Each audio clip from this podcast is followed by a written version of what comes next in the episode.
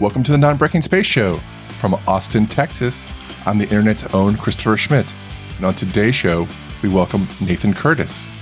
Nathan Curtis co founded 8Shapes in 2006 and is passionate about interaction design, information architecture, and front end development. He specializes in design systems, consulting for teams large and small, regularly writing about and speaking at events worldwide. Co hosting this week is a friend of the show, Micah Godbolt, Senior Design Developer at Microsoft. Before we get started, some things I'd like you to know. Make plans for CSS DevConf 2017 this October 9th through 11th. It's more than just CSS. We cover topics like web components, React, working with design systems, Webpack, more. So grab your tickets now and learn from Chris Coyier, Wes Bos, Mina Markham, Harry Roberts, Sarah Drasner, and many other great speakers, all in New Orleans. Tickets are on sale now at cssdevconf.com. The UX Design newsletter is a weekly list of articles, tutorials, inspiration handpicked by me. Sign up at uxdesignnewsletter.com and have the best links of the week sent to your email. Set it and forget it with a non breaking space show newsletter. So whenever a new show is ready, you'll get sent an email right away. You can sign up at newsletter.nonbreakingspace.tv. Of course, you can find show notes and links discussed in today's show at nonbreakingspace.tv. And be sure to follow me on Twitter at Teleject, T E L E J E C T. As always, thank you for telling others about non breaking space. Now, on with the show.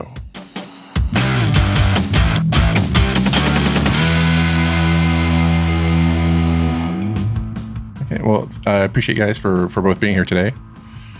Uh, so we have uh, Micah. Hey, how you doing? Good. Good. And where are you? And uh, I'm, where, uh, where calling from? Yeah, I'm hailing in from uh, Redmond uh, today. I'm on campus, actually starting a, a little bit of a new role. Uh, this is actually day two of a new role for me here at Oh, nice. Microsoft. So uh, uh, it's kind of exciting, and fortunately, they have nice little phone rooms for me to uh, to dive into and uh, and take a call. So it's working out well. That's pretty awesome. Cool. And uh, also with us is uh, uh, the guest of the, of the show is Nathan Curtis. Hi, Nathan. How's it going? I'm coming from uh, Fairfax, Virginia, uh, from my home office. Cool. Well, uh, thanks for being on the show again. Uh, Nathan, could you just uh, describe a little bit about your background uh, for people who, who might not know? Sure thing. I've been uh, since uh, school in the mid 90s involved in the development of software, uh, and particularly UI design and, and UX, and as it's evolved. And since about 2006, when I started my company 8Shapes with my partner Dan Brown, uh, we have been working with clients almost nonstop in working design systems and incorporating them into product portfolios and so on. Certainly, the practice has evolved a lot in the last 11 years considerably but it's it's been a lot of fun thinking in components and visual style and patterns and all the things that we do day to day so that's a big and now only part of my consulting practice i do that full time Oh, wow. Yeah, I'm always amazed that, that you've been doing these design system work for the time that you have, and the rest of the industry seems like we're finally catching up. Uh, it seriously, it's been like the last maybe three or four years where design system and design system thinking is has really caught on. Uh, must be kind of funny for you to to say like, oh, finally, everyone's figuring out what I've already known for so long.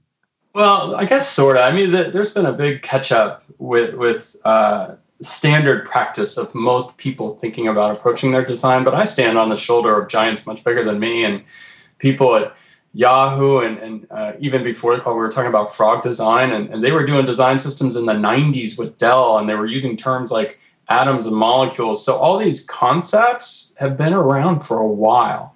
And I think that a lot of companies, if you think back even 10, 15 years ago, companies like Cisco, Yahoo, eBay, the big titans of the age, they were all doing systems.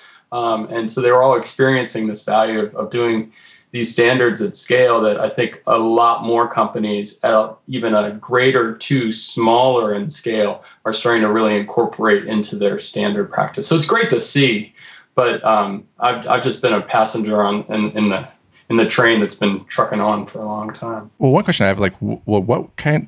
I just want to do a compare and contrast of like the time, like what type of deliverables would you give to a client? You know, back when you started out, um, like 2006 or 2007, that would be kind of like a design style guide or, or whatnot? Like is, some of it was the same. Uh, most of the libraries that I ran into in the mid 2000s into the early part of this decade were still founded upon a code library. I mean, they still had, if not as well, nearly as well organized base of visual style of color and type and icons and space and so on. They still had all of their objects, whether they're called modules, portlets, components, patterns, whatever, in a big library so you could chunk together an interface really quickly. And, and so I worked a lot with Sun. I did some work with Yahoo, and, and both of them have really robust component libraries.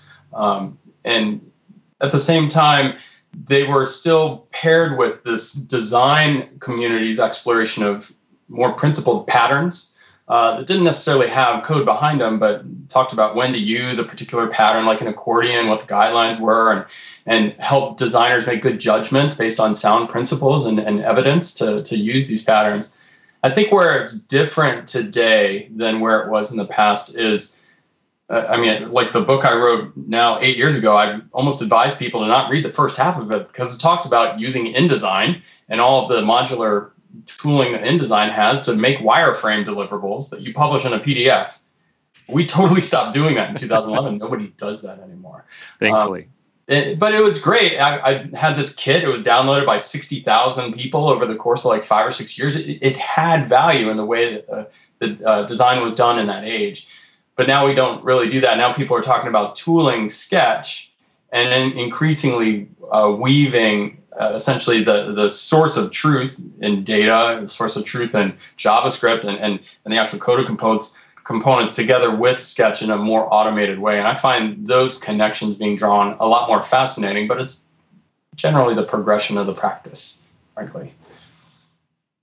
Yeah, I think one thing's interesting. We've we've come a long way with design systems. We've we've started to get design systems incorporated into every level of application to you know large media sites to smaller sites, you know top to bottom. Um, and you I think kind of mentioned it right there about getting into sketch and like the, the connection of data and sketch and design. What do you think that next kind of threshold that we need to cross over with design systems is? What is that next kind of breakthrough that's going to push us to the next level of design systems? Oh, dude, if I had a magic ball, I'd be starting a company and making a product. Um, but I actually think that uh, both the teams building bespoke systems in house as well as some of the design tools of the day. I mean, Sketch was one, InVision, and and UXPin and all these other companies pursuing incorporating system practices into their design software are evidence that we're upping our game and they're becoming modeled better. And the way that we make decisions as designers is being modeled better. And to me, I draw the most passion out of the modeling aspect. I'm an information architect by heart. I called myself an IA from what 1998 until UX was invented as a term, and so it was like eight years. And I think about abstractions and hierarchies and value property pairs and all these things. And so when you start to describe a design language like that and weave it through a lot of increasingly composable bits, I think that is what's unleashing people to be more serious about it. So you see a, a, tool like Brand AI or Salesforce's Theo with tokens and so on. They're they're relying on or depending upon this foundation of data to describe a design language. But what I think is going to be next, and we're starting to see in some of ours, is how can you use that data to tune the pieces that you build? Um, that is, instead of offering a button, the button works across four background colors. And there's a small, medium, large version of that button that has five different types and a hierarchy of buttons. And so all those different combinatorics lead you to uh, what before was a very intimidating array of choices that you had to guarantee was accessible in every combination you chose. Now that we're increasing the practice of how we build these things and document them and, and so on, um, it's more realistic to, to produce these things at a high level of quality that meet those criteria and also a high degree of flexibility to the degree that people need to be able to tune them or dial tune the dials in their how they apply them in their own experiences. So yeah. that to me, the multidimensionality of that and the combinatorics of all that is something that I'm probably going to geek out on for another year or two. Yeah, it looks like we're able to start quantifying just about everything that we do inside of a design system, all the way down to, you know, the the RGB value, RGBA value of text on top of, of the, the back, button or background button.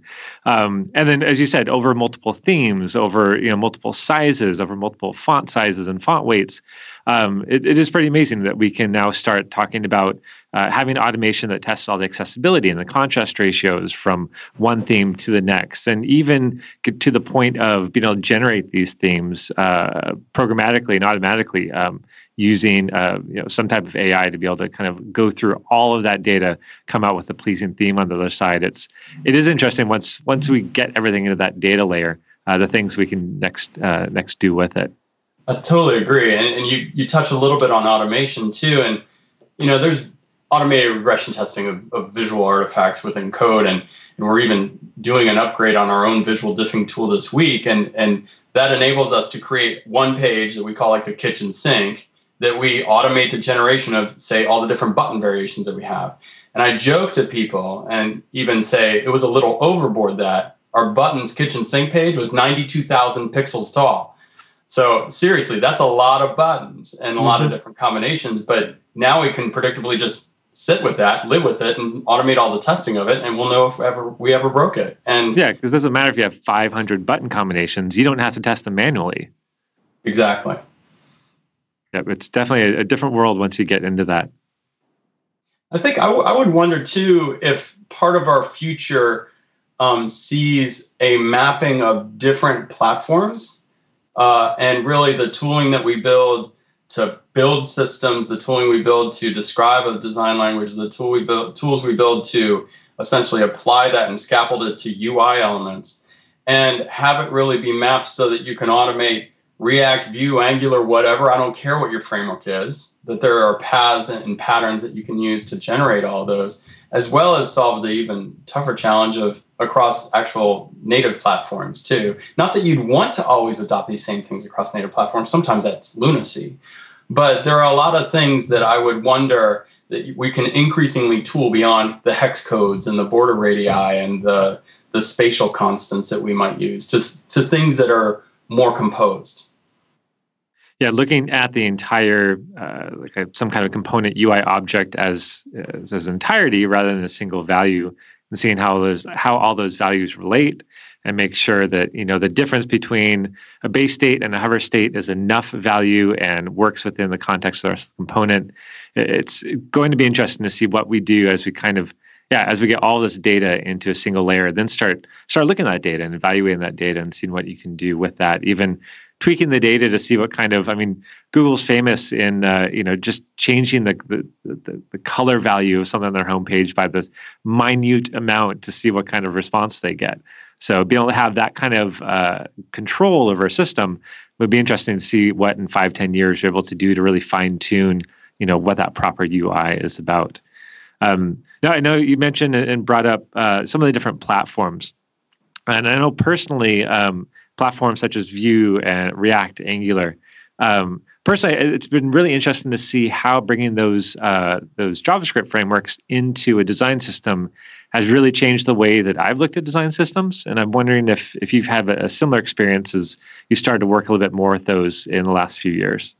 Actually, my experience with them can tend to be more limited. I don't have as much depth there, and the reason is when I'm brought into client engagements, when essentially a company brings my my company in, we set up a strategy, we make a first release. We often concentrate on uh, HTML and CSS, uh, and we rely upon pockets of development within an enterprise to actually then take that and wrap their React around it or wrap their whatever other framework around it because we're not yet at a place where any of my clients really there's a consolidated um, framework that everyone's going to use.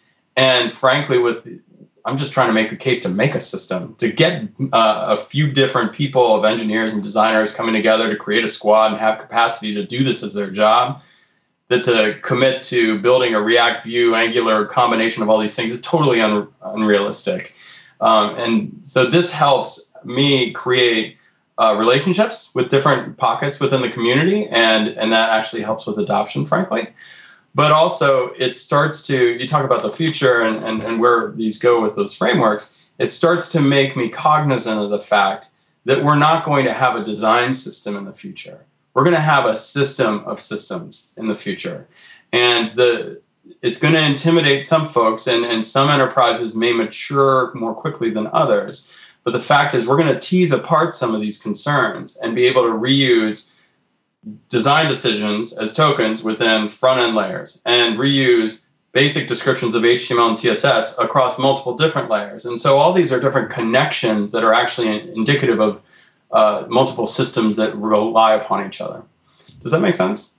Yeah, a bit. And I think maybe what I'm teasing out here is is an experience that I've had over this last year going from a, purely marketing site from redhat.com of really all we were concerned with was getting content onto a page so that it could be read and consumed by users. And uh, was really concerned about kind of the authoring experience and just getting static content on the site. Uh, knowing full well that is if if you were to try and take the same system and apply it to a major application that there'd be major holes within the, the components and how they're built and how they're consumed and kind of the entire process in which we are building them uh, and then contrast that to coming here to Microsoft. We um, we actually are in, exp- in a, a, situation where the majority of our applications are actually moving towards React. So we kind of ha- we do have that convergence where we have you know dozens of large applications coming to a single framework where we can actually build a single design system that's wrapped within that framework um, and starting to see kind of the fruits of that. Uh, and kind of for me, what that next step is of uh, a design system not just having and creating consistent look and feel from one site to another. You know, as we have different applications that are um, uh, that are adopting the framework, but also consistent functionality. So the mm-hmm. way that keyboarding works, uh, the way that um, you know you're able to move up and down a list with arrow keys, or select it with the enter or space bar, or hit escape to escape out of things. Um, we're we're starting to see that we're able to move a lot of that functionality into those component pieces as well, and the the amount of uh, the amount of benefit you gain from that is way more than okay. I don't have to create another button. It's a I don't have to create a button which also has a drop down menu which also can take you know on click handlers and so on and so forth, um, and you know all that effort that you you put into you know the visuals and functionality of the button is then just consumed and assumed and then you can move on and kind of again build on, on, on the shoulders of giants once you've done that so yeah i was kind of curious to see if if you've come across that experience to start building some of those out I know there's also conversations of, you know, obviously getting these things tied into frameworks um, can be a little uh, troublesome because you never know if, you know, that framework is going to take a nosedive or something and you need to move to another. Um, so even like the future of web components and and the notion of being able to like build out your own set of primitives within an uh, within the browser and and kind of what that future looks like. For me, I, I know that's really quite exciting to see where eventually we'll be going with that. Um, hopefully, not tied into a single uh, single framework in the future. Yeah, I I am certainly not one that can predict the direction of those beyond. Um, goodness, they seem to change all the time. And so we need to be nimble and, and be able to adapt to the, those changes. One of the interesting things I heard you talk about was the recognition that as you grew to have uh, at least the benefit of having React as a potential framework that most teams are using, but also the spread of that system across a potentially widely diverse array of experience types.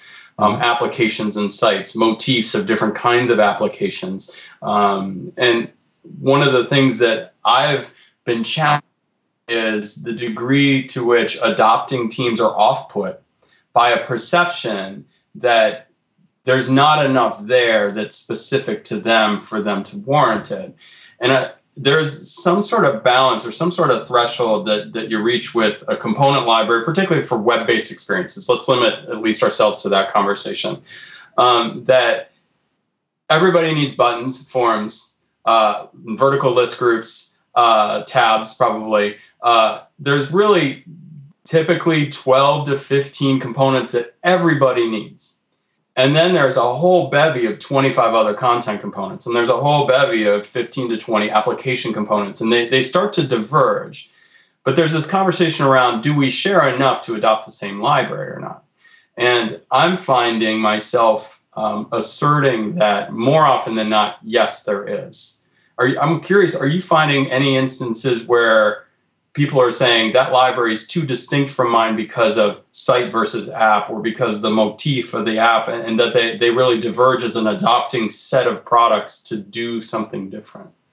Well, I think one advantage we have is that the the primitives that we have are again, as you said, buttons and lists and navigation and drop downs and, and radio buttons and really those those simple things that just about any application is going to need.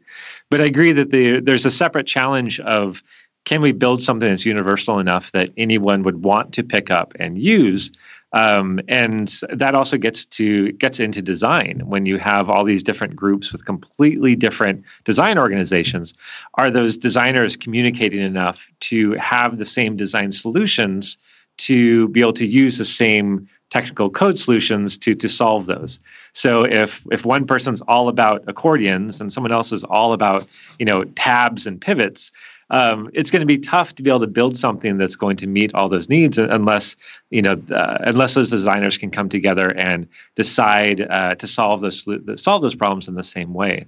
And an interesting thing with with our approach is we're we're completely federated at this point. We have really no core like focused dedicated team to the product.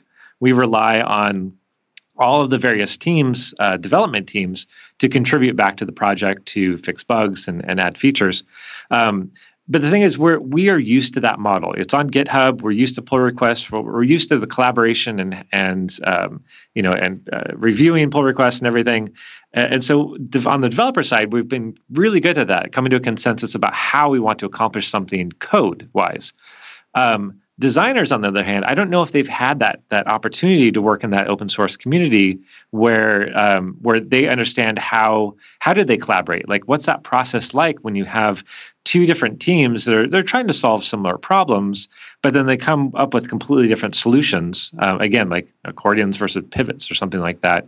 And and how do they have the tools? Do they have the the mental uh, do they have the experience and and um, kind of just the mental constructs to be able to walk through those and come to to common solutions? Have, have you experienced any of that with some of the, the disparate teams that you've worked on? I think it varies by enterprise. Uh, sometimes I'll step into a very immature enterprise that has virtually no community of engineering across products, and similarly, very little community of design.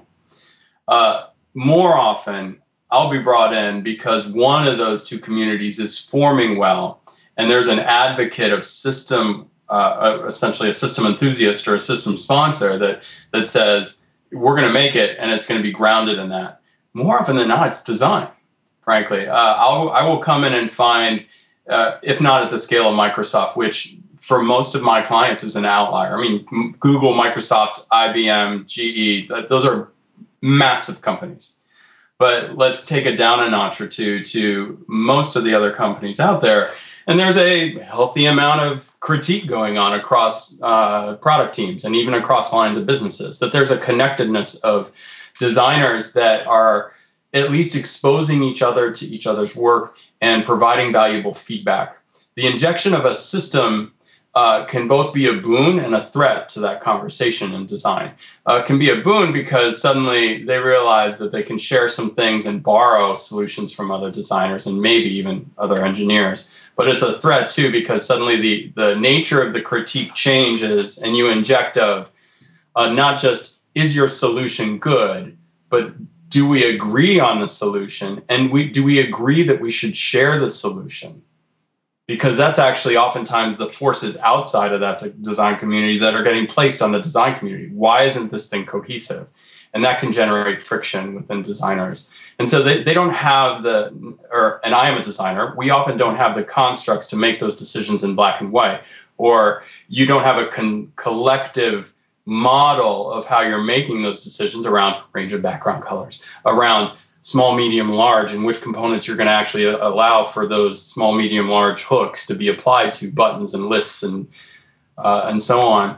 And, and so until you start to have a system be a foundation to provide that framework for making decisions together, it's just people. It can be people talking past each other. They don't have the coded truth to rely upon and, and refer to to make make concrete decisions. And so that's why I feel like design might struggle a bit more relative to the communities of engineering that you might what I perceive you talking about.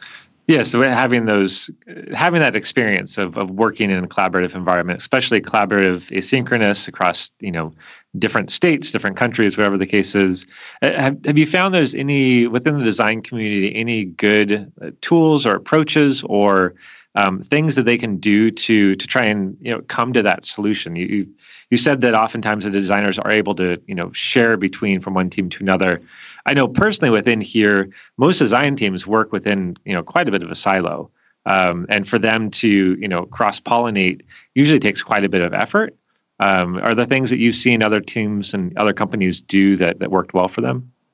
So there's a few. Uh, I don't know if things I've seen, but let me phrase it as um, characteristics uh, or qualities of a design community that tend to be correlated with uh, better decision, systematic decision making. One is uh, management that values the sharing across pro- product teams and creates opportunities for their de- carves out space, time, and opportunities for their designers to convene um, and to share their work, and possibly even rotate across different assignments to gain visibility across product lines or across sites and applications or whatever the lines of division might be. The second is um, those then start to foster a strong culture of critique. Frankly, when I come into a system engagement and I know there's an existing critique that three quarters of the people in the workshop raise their hand and say, I attend at least 60% of these critiques, I'm, I'm thinking to myself, okay, that's healthy. That is the place where we're going to get visibility. And that might be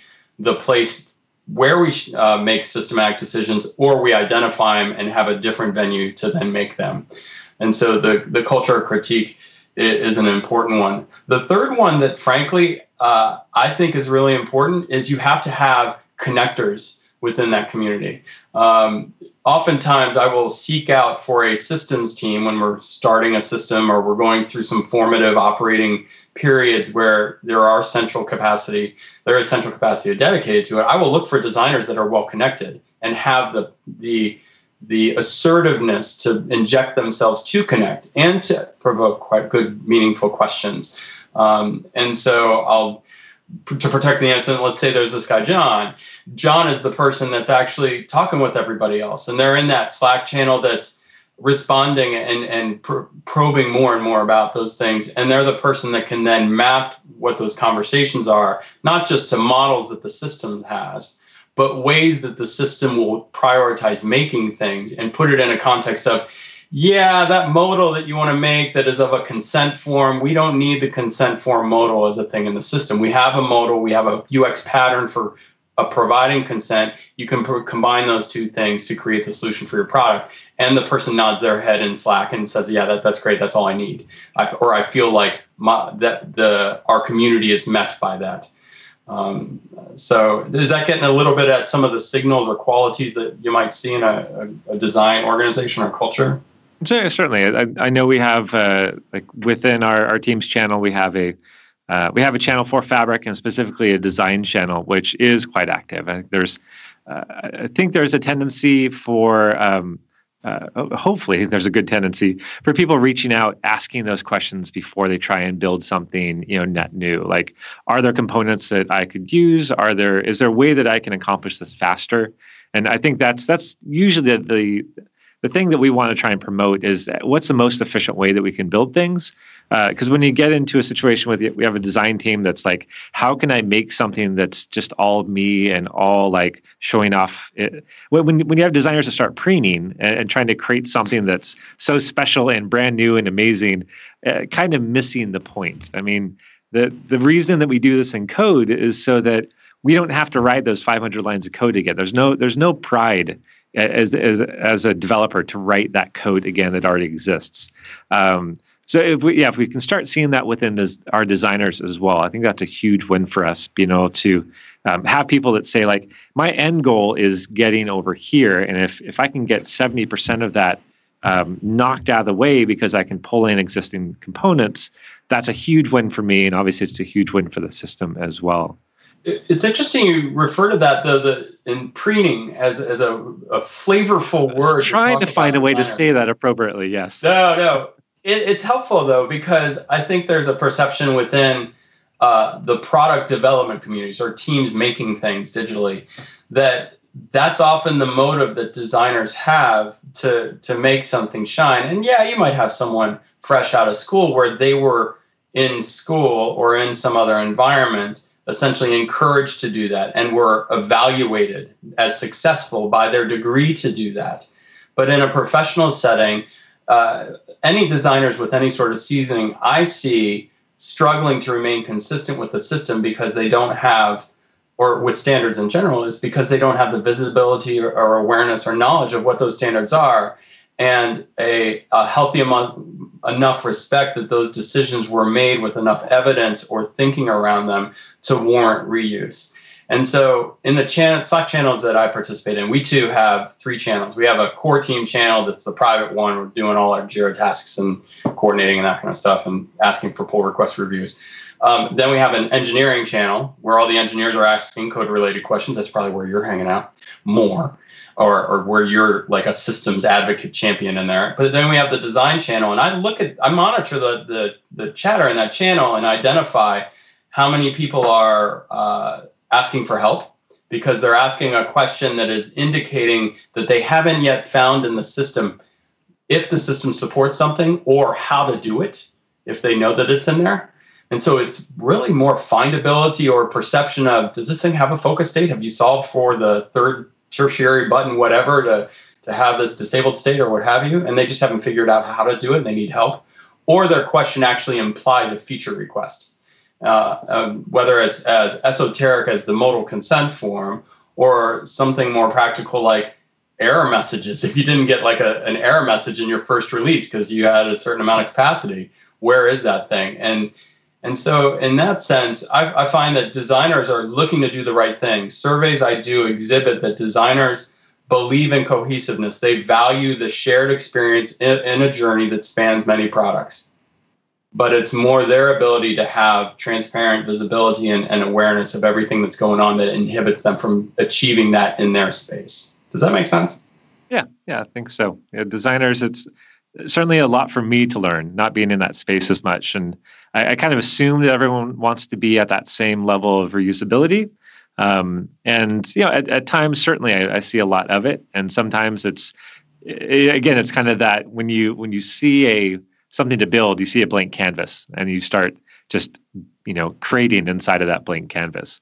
So um, yeah, I, I hope to certainly see a lot more of that, and try and figure out what are those tools that we can use to uh, to make it easier for a, a designer to reuse those components. I think it comes back to like you know Sketch and yeah. XD and and those visual toolkits that that make it easy to con- compose experience and find all those things that they might have thought they like. Oh, I'll just create my own input box. Like, oh no, we actually have an input box that has you know all the various states and even as you said like error messages and those types of things to be able to reuse those so that you don't have to be creating those uh, completely you know brand new every single time you touch them. Right. Well, I feel like I need to jump in here and defend the designer.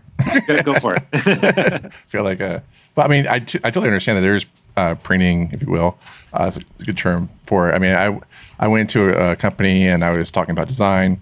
This is before design systems are, are as well known, and um, literally, this designer would not stop talking about a folder tab in their design and how like she designed this and the developers wouldn't uh, implement it because uh, they already had a folder tab design and it was working so well and that and at the time in order to use it they would, uh, it would literally this was discussion uh, they would have to write rewrite the whole entire like application like module just to accommodate the css because the css wasn't as robust back then. And uh, i was like you know at some point you just let it go. You know just like you could just it's a folder tab. You know, maybe a year from now we can like look at it again and and punt on, on this one and and like and, and as a as a as my uh, as my partner likes to say, uh, is this the hill you want to die on? it's pretty much so. And you know, designers, you know, you know, I, I think they've, you know, in some cases, you know, you, you run into those issues, but sometimes I feel like, you know, designers are willing to work with uh, developers and uh, and work in this system. And you know, my point is that I still run into people who who are designers and they don't want to work with Git or GitHub because they don't like they don't understand the branching and even the basic stuffs with GitHub. So they, don't have that uh, culture of like that you referenced earlier, Micah, about like a collaborative effort on design. And I find that uh, uh, we we, t- we had an episode uh, about Sketch.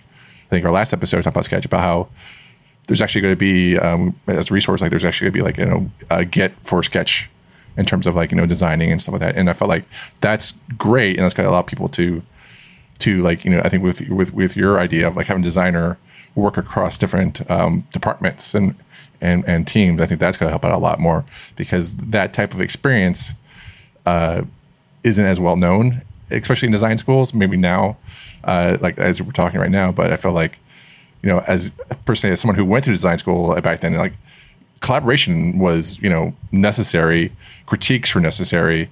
You know, to, like you know, there's nothing like a good critique that tears your your uh, your assignment to pieces after you worked like a month on it. And so there's like nothing, you know, there's no ego involved with that after after a while. So, um, but yeah, so I think I think there's designers do want to do that, but you know the tools aren't as easy. You know, I you know hate to say like GUI based, but you know are easy for them to push because like you know they they understand the visual language.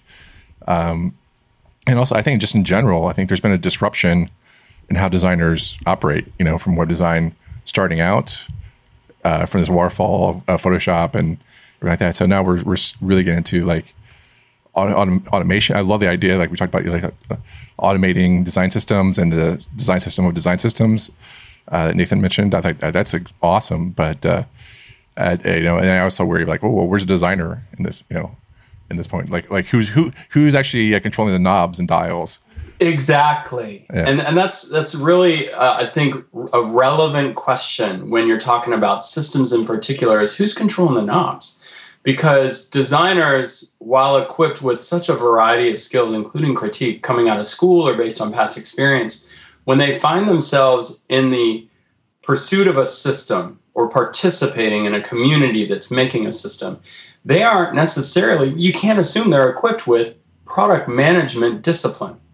That is the discipline around releases, the discipline around making roadmaps and priority decisions, the disciplines about the impact, impacts of adding feature A3 that is really expensive and barely moves the needle compared to A2 and A1, when if you add B and it's really cheap and it's going to help everybody and have a huge value impact, that suddenly they, they aren't equipped to make those comparisons. And so it's up to a system team or community if it's fully federated to to help understand the direction and vision of what the system is under promote what it needs promote how it's going to grow and if you don't have that sort of product management layer or sheen to what your system is trying to do it, it's going to fall prey to, to a lack of ever, designers feeling really upset that their preening wonderful tab thing you're talking about yeah. folder whatever yeah. isn't in the system so, and so you can't assume that designers are going to be equipped with those skills.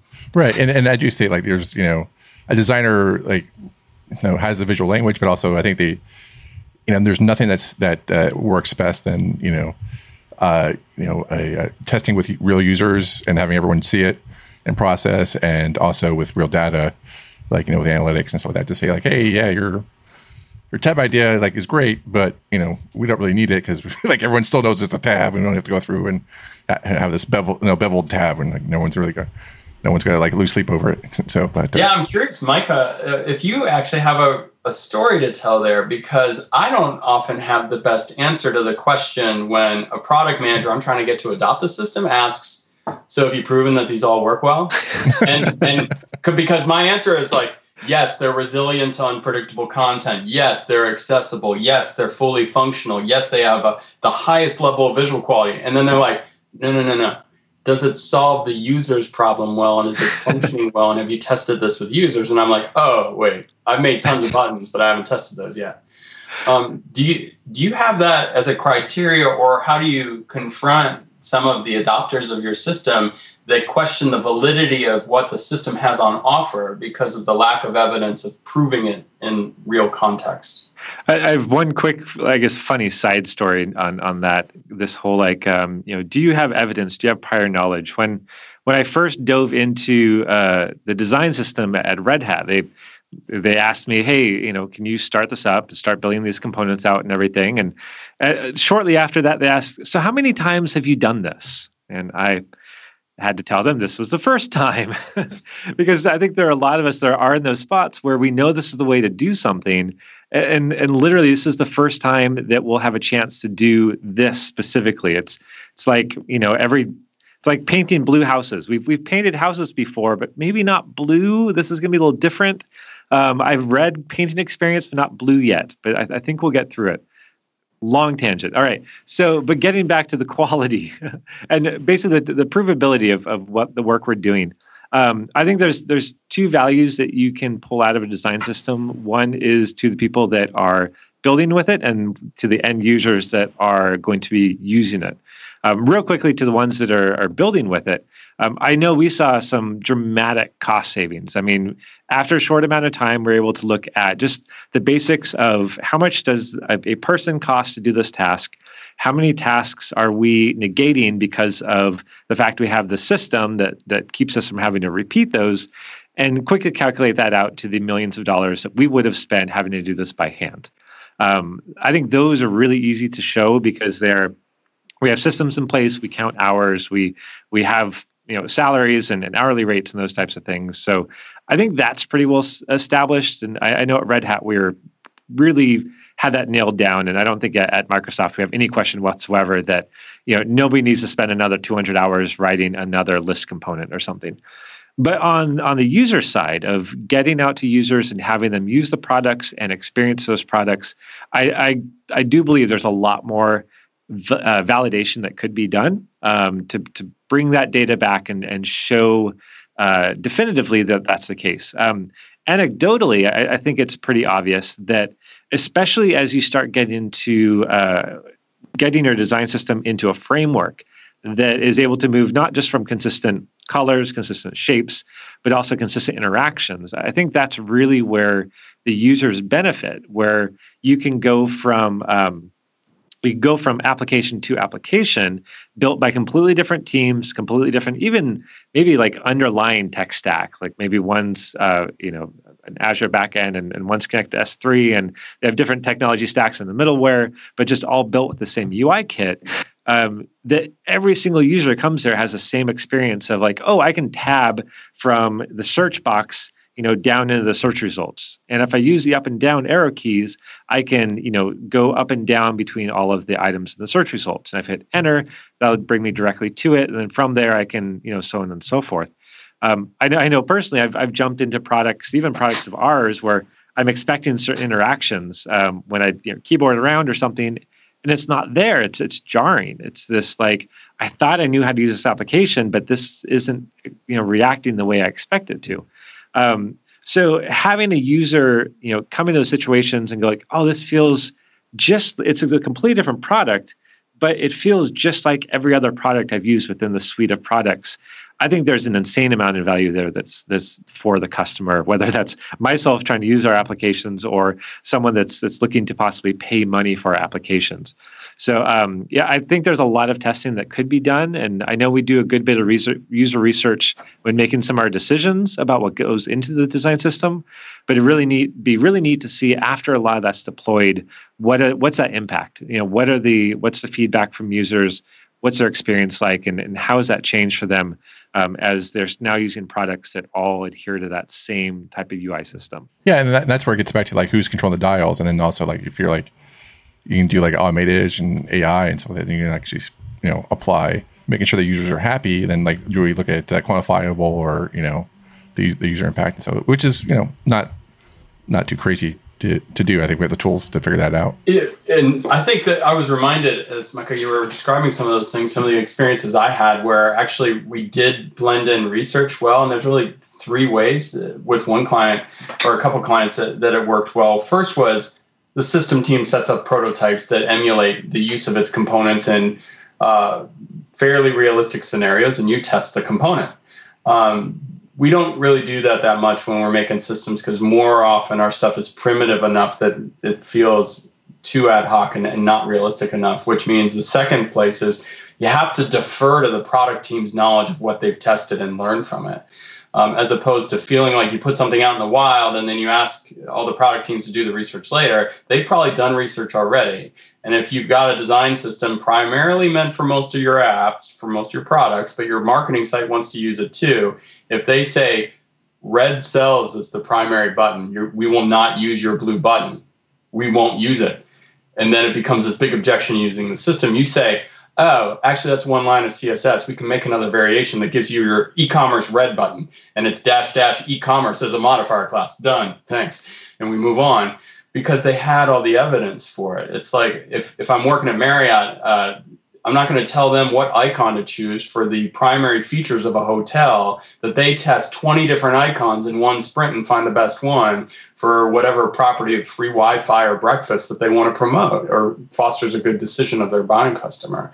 I'm, they're going to choose the icon. I'm going to provide a platform of a system to propagate those icons to all the other products that can benefit from that same signal. And then the last thing is the I will look for organizations that have a mature research practice that is a service across the enterprise rather than embedded researchers that just live on a product team or a UX person wearing research clothing. Instead, if there's a research practice, we had one library stand up, and its biggest success in my eyes wasn't actually the visual style and components we published, but the fact that each of those pages of color and buttons and forms and and typography had an overview guidelines tab and then a second tab called research, where we had taken all of their um, templated research studies where they had called out findings on color and type and buttons and forms. And we essentially labeled all those as PDFs and then figure out a basic CMS to show those results, show the findings that were listed on the findings page because they were really mature in their practice and repeatable. And we just started publishing all the documentation and said, you want to look for the evidence, it's right in the second tab. And suddenly everybody had access to research they didn't even know existed because it was an organization of 150 designers. And suddenly there becomes this efficiency and scale and horizontally serving practices of systems and research that starts to dovetail together. So amid what was otherwise a very challenging project, that was for me a big win to marry those two things together. Yeah, I think the, the research is the one of the amazing things for me is at Microsoft we definitely do a ton of it. It is I think is still a bit, bit more siloed within products and whatnot. But at least to, to come across the situations where like, why is this button this way? Or why is this this way? Like it'd be so much easier if we could just do it this other way.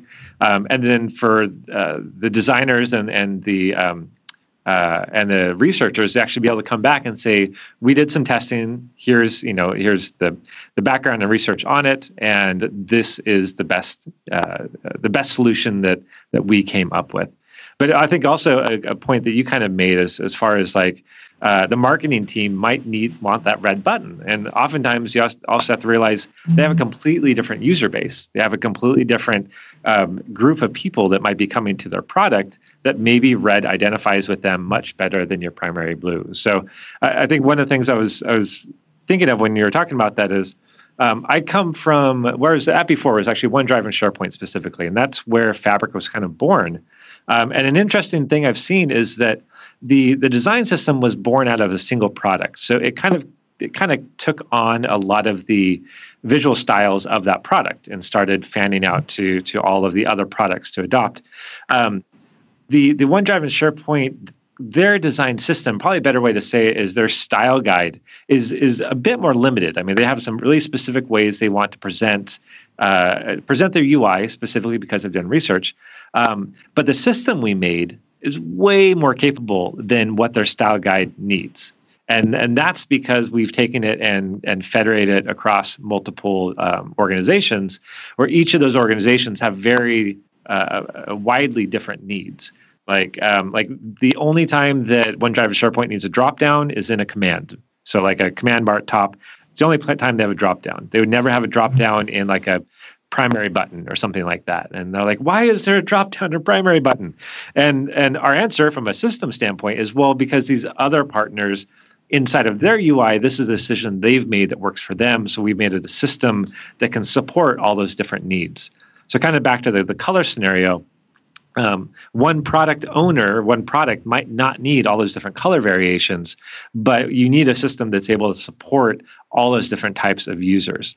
Um, whether that's multiple themes on one page, whether that's um, you know various themes going out to each of the each of the groups, whether it's that's Excel wanting everything to be green, uh, whatever the case is, we want to make sure that we have a system that's able to support that, which is which is interesting because it, it, it even it kind of turns our the system that we're building into even more base layer primitive items of this is the button and the functionality.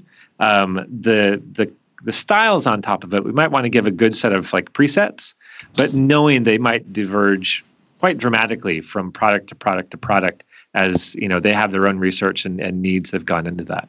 Well it's interesting you, you point it out that way because there's a certain philosophy or principle at play of what goes in a system or not and I am of the mindset that if it only is for one product, if that e commerce button was only going to be used by one product, I'd say you are welcome to depend upon our Sass, create all the buttons, and add that line of CSS code for you to do it yourself. It has no business being in a system.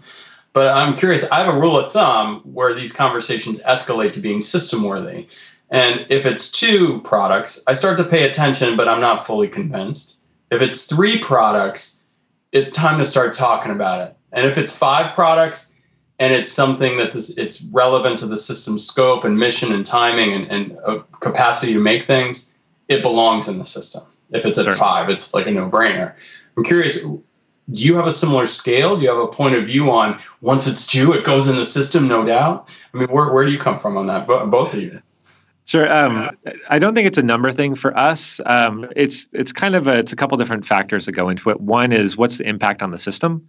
Uh, for instance, we we would never just make an extra green button because one random user needs a green button. Um, specifically, what we've done with buttons is we've made them extremely flexible to take in custom themes. So, you know, because once you make a green button, you're like, oh, now someone needs a dark green button. And now they need a dark green button that hovers white instead of, you know, the lighter green color and so on and so forth. So we've made buttons that you can pass in a completely custom theme into. Um, we've moved into CSS and JavaScript so that that just gets mixed in right as the component gets rendered on the page.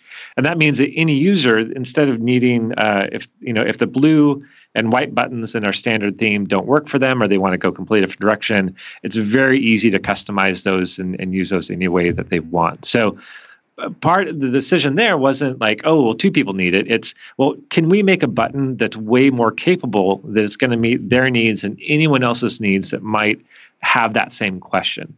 Because again, OneDrive SharePoint, we've we've got our two buttons. That's really all, all the product needs and, and all the designers are working within kind of that that reality of the two button system.